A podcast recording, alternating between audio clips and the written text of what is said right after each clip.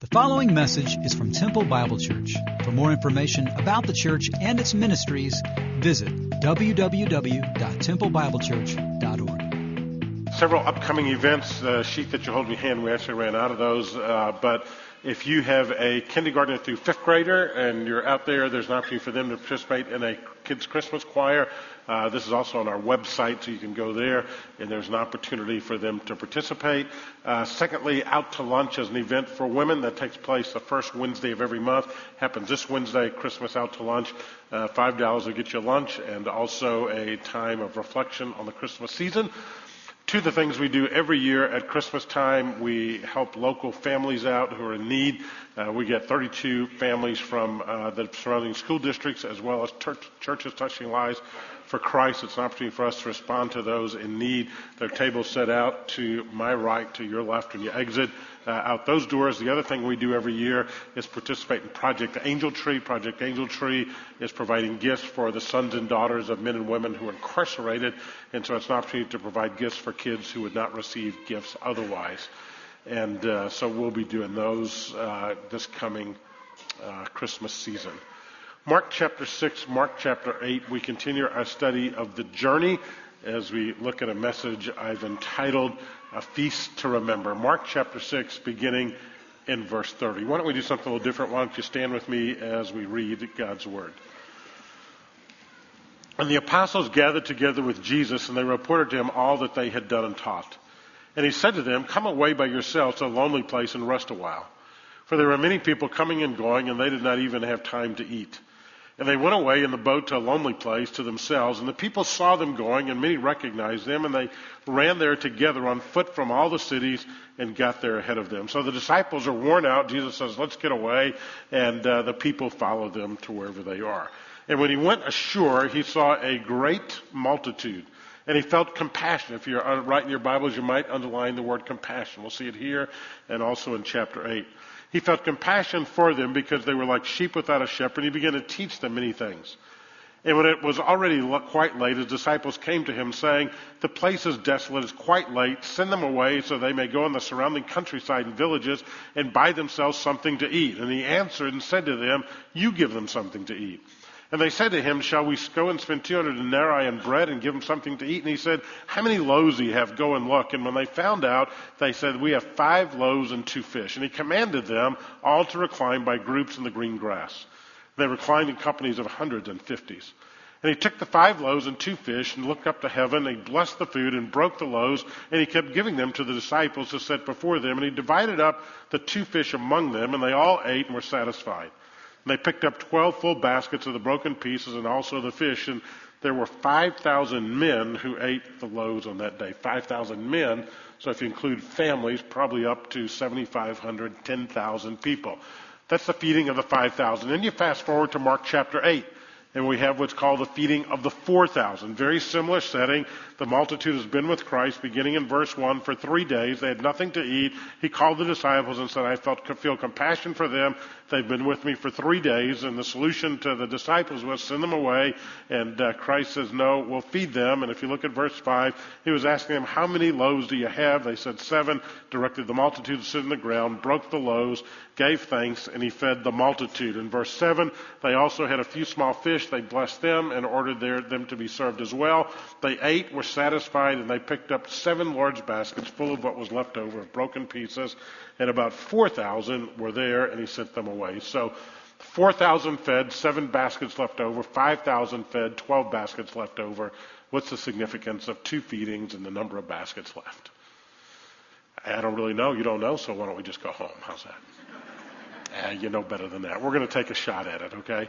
And we're going to see what we can understand from this passage. Father, thank you for the word. Thank you for this Thanksgiving weekend. Thank you for life. And as we look into the Word, would you teach us? Would you shed light upon it? Would you uh, help us to see the majesty of our Savior as it displays His power? We pray in His name. Amen. You may be seated. I apologize for the sounds coming from up here, cough and cold and everything else. So away we go. I love Thanksgiving. It's a time to remember the Father, a time to enjoy family, a time to enjoy food, time to enjoy football, and then more family, more food, and more football. Amen? It's a great time. How many of you gobbled until you wobbled over the week? There you go. Some of you can't get your arms up because uh, they're too tight on your blouses and shirts. One lady said this about Thanksgiving. She said, I decided I'd sign up for an exercise class. I knew I'd have a problem after Thanksgiving. And uh, they sent me a notice and said if I had loose fitting clothing to wear them, I wouldn't have signed up for the class in the first place if I had loose fitting clothing.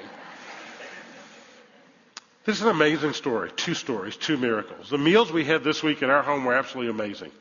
But the meals that Jesus provided were even more amazing and the way he provided them. I mean, the way he provided them is absolutely amazing. Ladies, you would have loved it. A feast for thousands and no cooking. Isn't that amazing? I mean, that's, that's something to celebrate right there, isn't it? And so what we see is that the feeding of the 5,000 and the 4,000 are miracles that teach us primarily about our Savior, but also about the disciples and about us. Begins with us seeing the compassion of Christ on display the compassion of Christ on display. The whole scenario begins back in uh, verse 30 when it says the apostles gathered together with Jesus and reported to him all they had done and taught. What had they done and what had they taught? Well, if you back up in the, in the early in the chapter, Jesus had commissioned disciples. He sent them out, and it says in verse 12 they went out and preached that men should repent. Verse 13 they were casting out many demons, anointing with oil many sick people and healing them. And so the disciples had gone out and they'd seen the power of Christ on display through them. And so now they came back and it's time to report and It's time to debrief. And they're telling Christ everything that has happened. They're, they're, they're reminiscing over the ministry that has just taken place. They're rejoicing in, in what, what they've seen and in God's goodness. And so they're given this report. Jesus looks at them and he says, uh, You're tired, aren't you? Come away by yourselves to a desolate place. Actually, if you look at verse 31, verse 32, and verse 35, depending on the translation that you have, it either says a desolate place, a lonely place, a quiet place, or a solitary place. In the Greek language, it means somewhere between Lubbock and Amarillo. I mean, it's a place of desolation. It's, we've got to get apart before we come apart. Can you relate to that? I mean, we've got to get apart before we come apart. Life has been so busy. In fact, he said, it's so busy, the end of verse 31, that they did not even have time to eat. I cannot relate to that. I've never been so busy I haven't had time to eat. But, but these guys are so busy with the ministry that God has given them that they're worn out, and Jesus says, we've got to get away. We need a little R and R. He says, guys, come away with me by yourselves, verse 2, and let's rest for a while. Sounds pretty good, doesn't it? After a full Thanksgiving weekend with Christmas uh, staring you down the gun barrel. New Year's right after that. Some of you saying life is too busy. Life is too busy. Let me remind you of what Chuck Swindoll says about that. Busyness rapes relationships. It substitutes shallow frenzy for deep friendship. It promises satisfying dreams but delivers hollow nightmares. It feeds the ego but starves the inner man. It fills a calendar but fractures a family. It cultivates a program but plows under priorities. Some of you are so busy so busy that you don't even have time for the Father. You're busier than God wants you to be. Why? Why? Why are you so busy? Why? If anything, the last several months has done in my life, it's caused me to stop and reflect why I do certain things and to trim the calendar up some. And to recognize we all have so many breaths, however that many may be, and we need to prioritize those things. I lived a life fairly filled with priorities already, but even more so now. And the reality of it is, busyness can rape a relationship. It was Socrates who said, Beware of the barrenness of a busy life. If you're that busy, why? Henri Nouwen had a PhD from Harvard, a PhD, I think, from Yale or one of the Ivy League schools, dual PhDs. Towards the end of his life, he decided he would go and live in the community of L'Arc. L'Arc is a community for mentally challenged adults. He decided he would go there and become a caretaker. He became the caretaker of a young man named Robert. Robert had a vocabulary of less than 100 words. One day, Nouwen, who was busy writing books and traveling to engagements and studying and researching and meeting with people, found himself frazzled because he was so busy. He said, Here is Robert with a vocabulary of less than 100 words, and he noticed how frazzled I was one day. And he looked at me and he said, Busy? And then he did what people like Robert often do. He came even closer. He invaded my space. You know, people like that, they invade your space. Get a little too close, they get kind of, you know, where they're not supposed to get, and you, you immediately want to back off. And he said, Robert got nose to nose with me. And he asked again, busy? And I responded, yes, Robert, I'm too busy. And now, and with his PhDs and all of his engagements, this man who could speak less than a hundred words said, I'm looking Robert in the eye, and I've just said I'm too busy. And he looked back at me and he said, Henry, why? Why? Why do we fill our calendars the way we do? Why, why do we have to feel like we need to prove to ourselves that we're somebody? Why is it that we have to seek to earn God's approval in some way? Why is it we have to seem important by having calendars that are filled to the brim? Why? Well, Christ looks at his disciples and said, You guys are tired. You need to get away. Let's go to a lonely place. So they get in the boat. And the one thing that happens is wherever Jesus goes, people want to find him.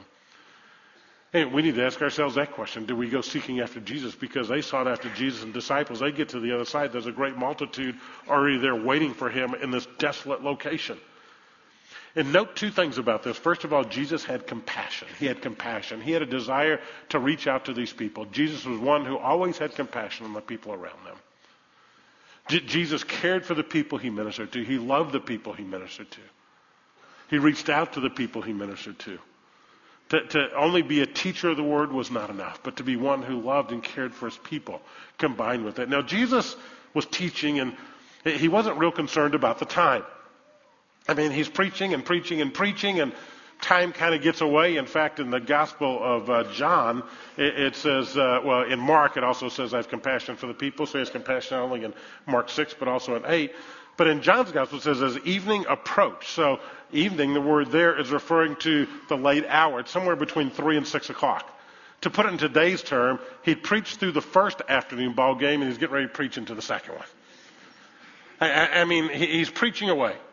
And uh, time kind of gets away from all, and everybody's hungry. They're in this remote place, and it's getting late. And he says, or the disciples say, send the crowds away. Uh, they've got to go find some food. And so the disciples begin to complain. Jesus has compassion. Disciples begin to complain. We're tired. We're hungry. We've got to do something. Something's got to happen. Somebody has to tell Jesus, let's go and get the people where they can buy some food. This past week, as I was uh, studying, I ran across a uh, film clip from a guy named Robert Morris. Morris is a pastor somewhere up in the Midwest. And uh, he uses a little sanctified imagination to talk about the outworking of this scenario, feeding the 5,000. He sets up a scenario where the disciples encounter Christ and how this might have taken place. See if you uh, uh, can see his humor, but also how this could have unfolded. It's getting late. So here's what I think happened. I think the disciples formed a little committee because that's kind of what we do. We, we form little teams, you know. And so I think they kind of gathered up and said, man, what are we going to do? And I, I think one of them said, I'm starving to death. I'm, not, I'm about to die if I don't get something to eat soon. I mean, who would have thought that God'd go all day, you know? and then one of them probably said, hey, hey, that's a good idea. What's a good idea? Starving to death. Let's tell him that the people are hungry because he seems to care about the people. He doesn't care much about us, but he does care about the people. So then you get elected as the spokesperson, okay?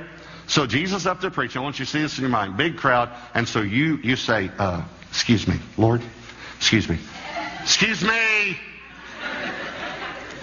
Uh, Lord, uh, we, we've been talking. Oh, and by the way, mm, this has been good today. I tell you, this is, this has been good uh, this uh, series of messages that you're bringing all in one day. Uh, this is really, I tell you, this is really good. Um, but uh, we, we were thinking that the people might be getting hungry.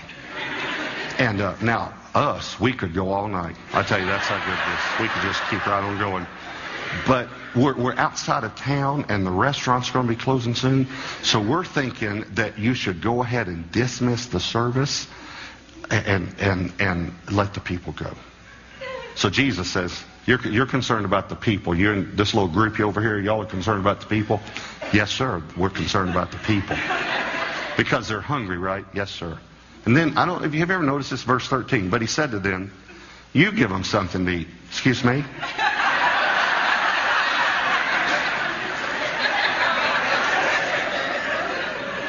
Well, you said you're, you're in your group over there. You're concerned about the people. You give them something to eat. Okay, now you got to go back and report to the committee.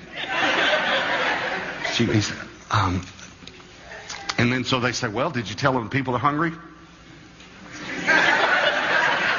I did. I told him that. Well, what did he say? For us to give him something to eat. What? He said for us to give him something. What? And then there's this little kid that snuck back in town's walking by, got a long John Silver sack, you know. Open it up. It's got two pieces of fish and five biscuits. The kid like biscuits. He got extra biscuits. And so you say, man, look, look, this is all we have. That's it. That's what we'll tell him. We'll tell him this is all we have. He'll dismiss the service. Wasn't that what you think? Yeah. So you're the spokesperson. Jesus, excuse me. Excuse me.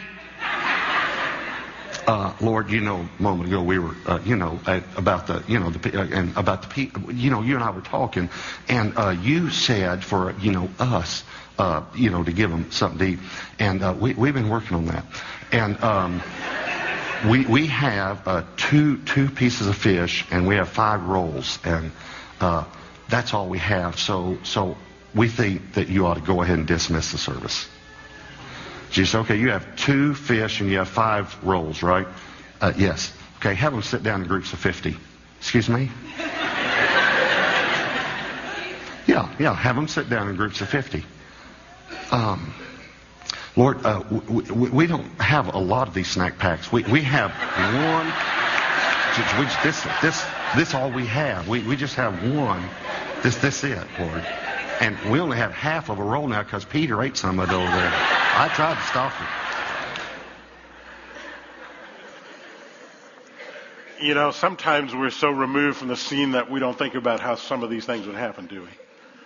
I mean, imagine we said divide them up in the 50s and sit down. We're going to feed them off of this snack pack. Did you hear that? Really? You know, as this unfolded, there are a couple of things that went through my mind. As we look uh, the compassion of Christ, the complaint of the disciples, we move to the provision of the Savior. A couple of things went through my mind. Dividing up that crowd, you see, first of all, you ever try and control, you know, up to 7,000, 10,000 people? No sound system? Dividing them up into 50s and hundreds? Can you imagine what that had to be like? Kids running around everywhere? Uh, you imagine, I mean, these are Jewish people. You, you imagine dad saying, hey, you're not going to tell me where to sit. And mama saying, hey, we're going to sit towards the front and make sure our kids get some food. There's not much of it. And then the disciples come back for more and more and more and more. And Jesus provides a meal for the masses. In fact, they ate, verse 42, and were satisfied. It's like after Thanksgiving dinner this week. All you wanted, and they were full. In fact, they were so full, there were 12 baskets left over for them. What's the significance of 12? So each disciple could have a doggy bag? Not quite. Jewish mind heard 12. All of a sudden they knew this represented Israel, the 12 tribes. So here's Jesus providing for them 12 baskets left over, the bread of life. That's what he's called in the Gospel of John, chapter 6, through this whole discourse when he provides for the 5,000. The bread of life can fill to abundance and feed to abundance the entire nation. Here's a Savior who miraculously provides, and He can provide everything that is needed. You know, one of the other things that I have to question my or question I have is, uh, where was Judas in all this?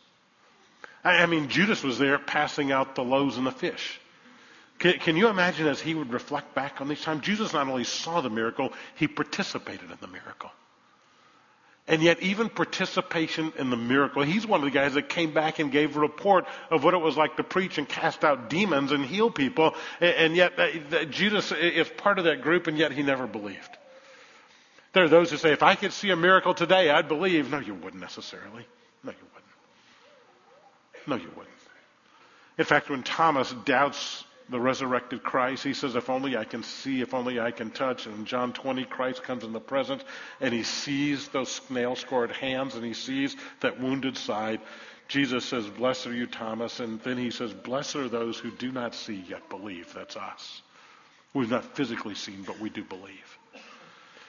But Jesus feeds the 5,000, there are 12 baskets left, and those baskets are filled. Then he goes and he feeds the 4,000. Well, here's what's interesting about feeding the 4,000. In Mark chapter 7, it says, Jesus left the vicinity of Tyre, went through the Sidon, down to the Sea of Galilee, and into the region of Decapolis. Now, that doesn't mean a whole lot to us regarding the geography of Israel, unless you've studied it in detail, but we've seen the word Decapolis before. You see, I preached a sermon a couple of weeks ago, many of you were here, called Stormy Encounters. It was a day when the disciples were tired. Jesus took them out on the sea, and, and, there was a storm, and Jesus quiets a storm. He had the twins. You remember that story, the wind and the waves, and he calms them both down.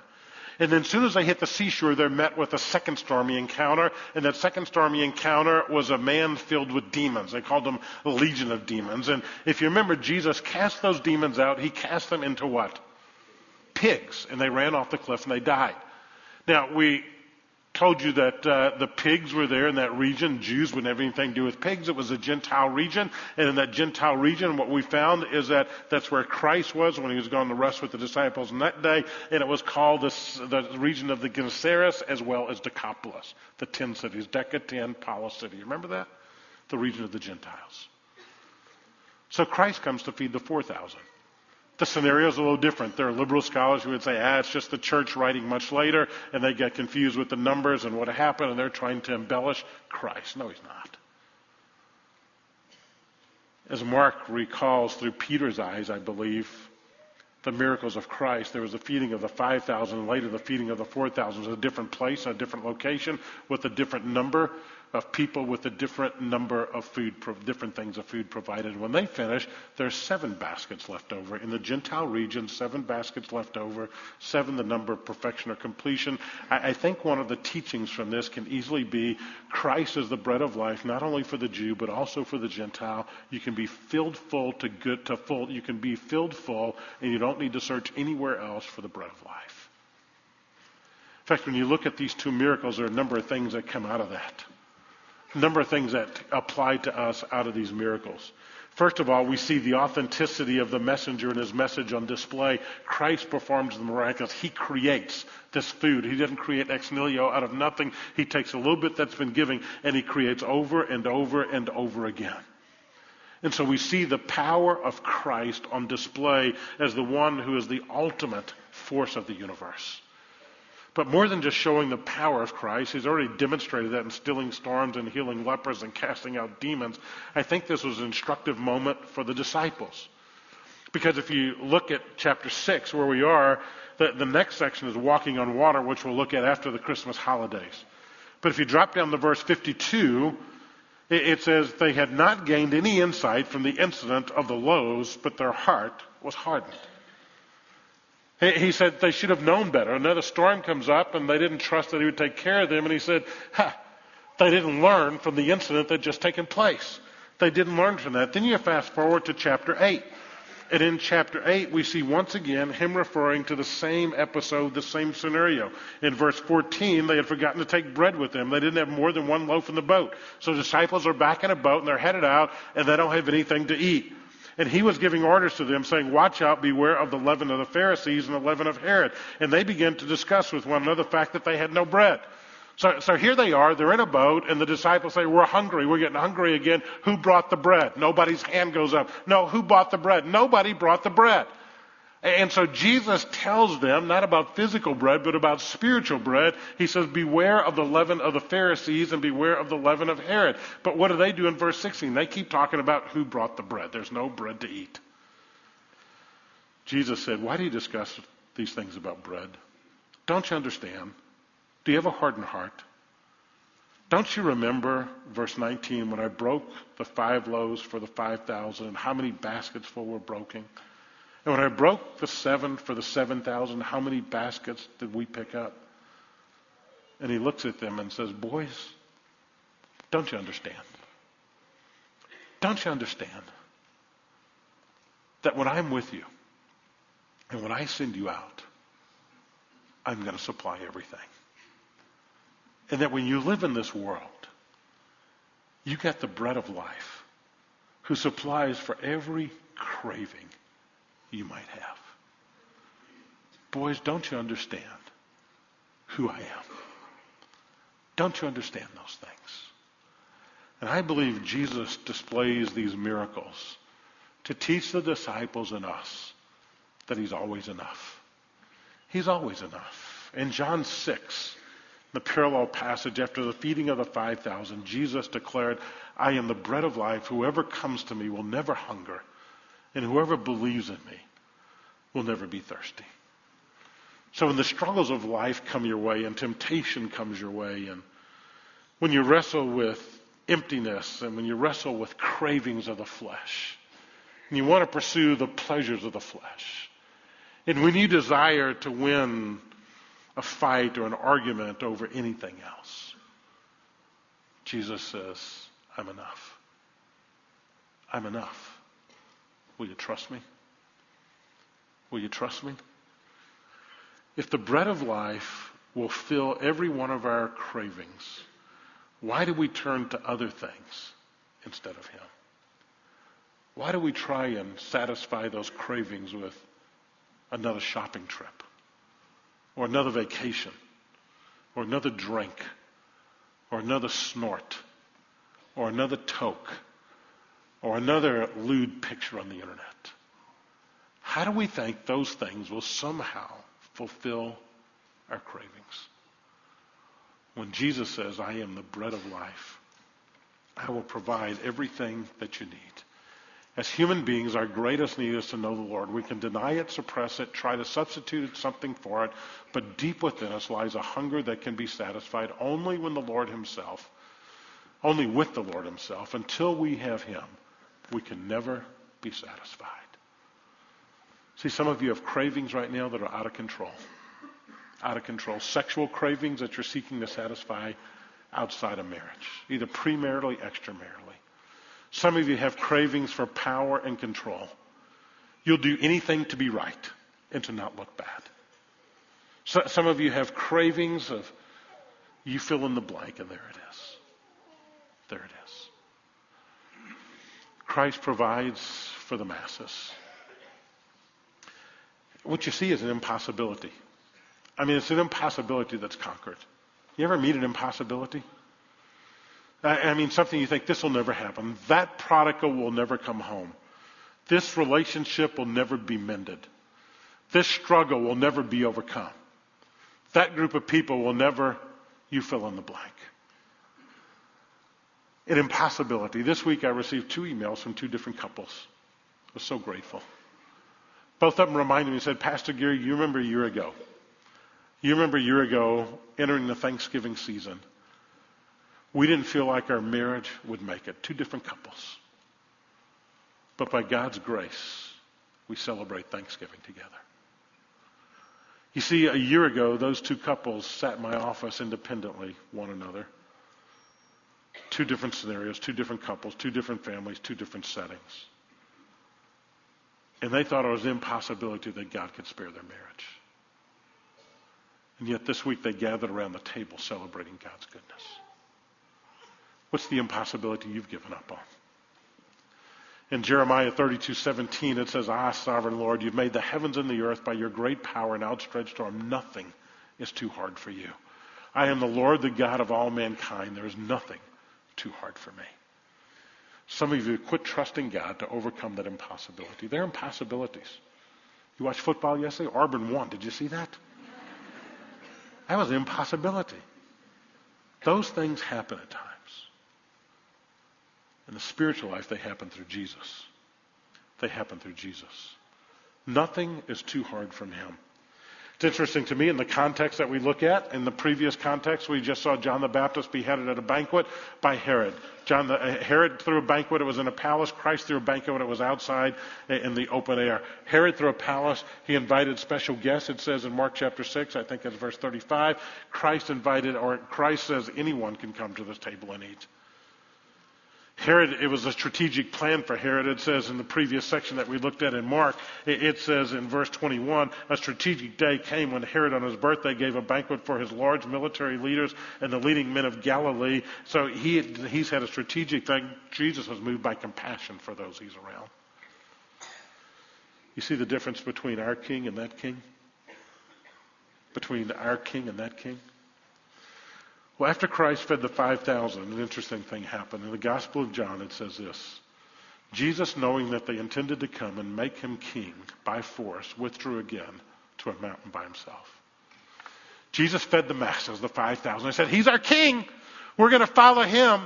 He provides us with food. He does miracles. He casts out demons. We're going to follow him. In fact, we're going to make him king right now. Satan had made that same offer to Jesus. You can be king. You can have all the kingdoms that I have. But Christ knew it was a temptation. In this incredible moment, after feeding 5,000 people, they planned to make Jesus king and it spread to the crowd. You can hear them chanting, He's our king, He's our king. And they want to lift him on their shoulders like some victorious coach. But Jesus knew that the pathway the pathway chosen by the Father was not the pathway on the red carpet of Satan or on the shoulders of those he had just fed, but the pathway was up the stony rocks on Calvary's hillside. And that the bread of life had to be broken if men and women were to be fed. And so Jesus, when he hears the accolades of the people and let's make him king, he withdraws because he knew he had to do not his will but the will of the Father. Our compassionate Savior provides for us abundantly. Abundantly. Come unto me, all ye who are weak and heavy laden, I'll give you rest, he says. I'm the bread of life. If you hunger, I'll fill you. I am the water, the living water. If you're thirsty, I'll give you drink. Worship team, would you guys come up?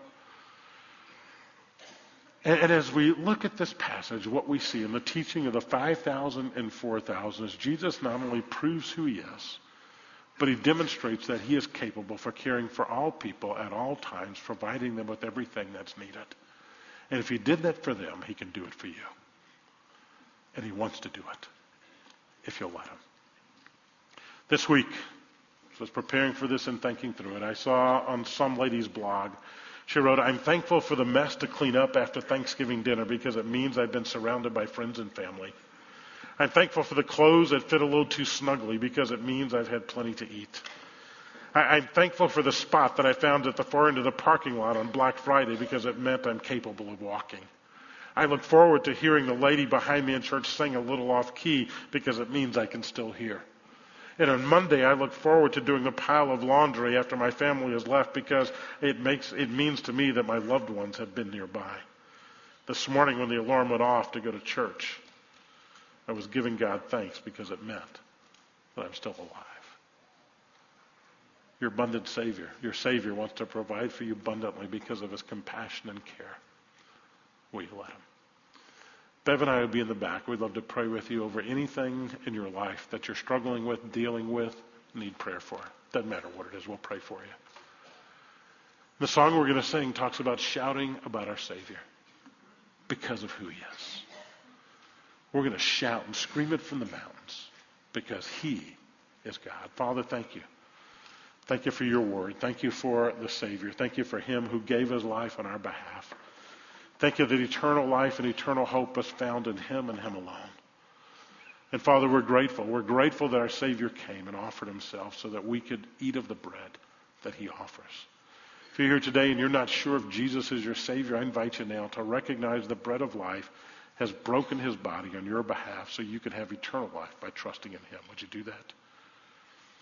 And if you know the Savior, maybe you've filled your life with busyness and it's barren. Oh, you got plenty to do, but when you're alone, your heart, it aches. Or, or maybe you've sought to soothe the trials in life not by, not by eating of the bread of life, but by eating of the pleasures or the things of this world, your own appetites. Do you make this morning a morning of confession? You turn to and trust in Him who gave His life for you. Our Savior comes to the poor, the downtrodden, those who are willing to say, I need you. Would you stand with us as we sing this final song? make your way to the back. We'd love to pray with you over anything that touches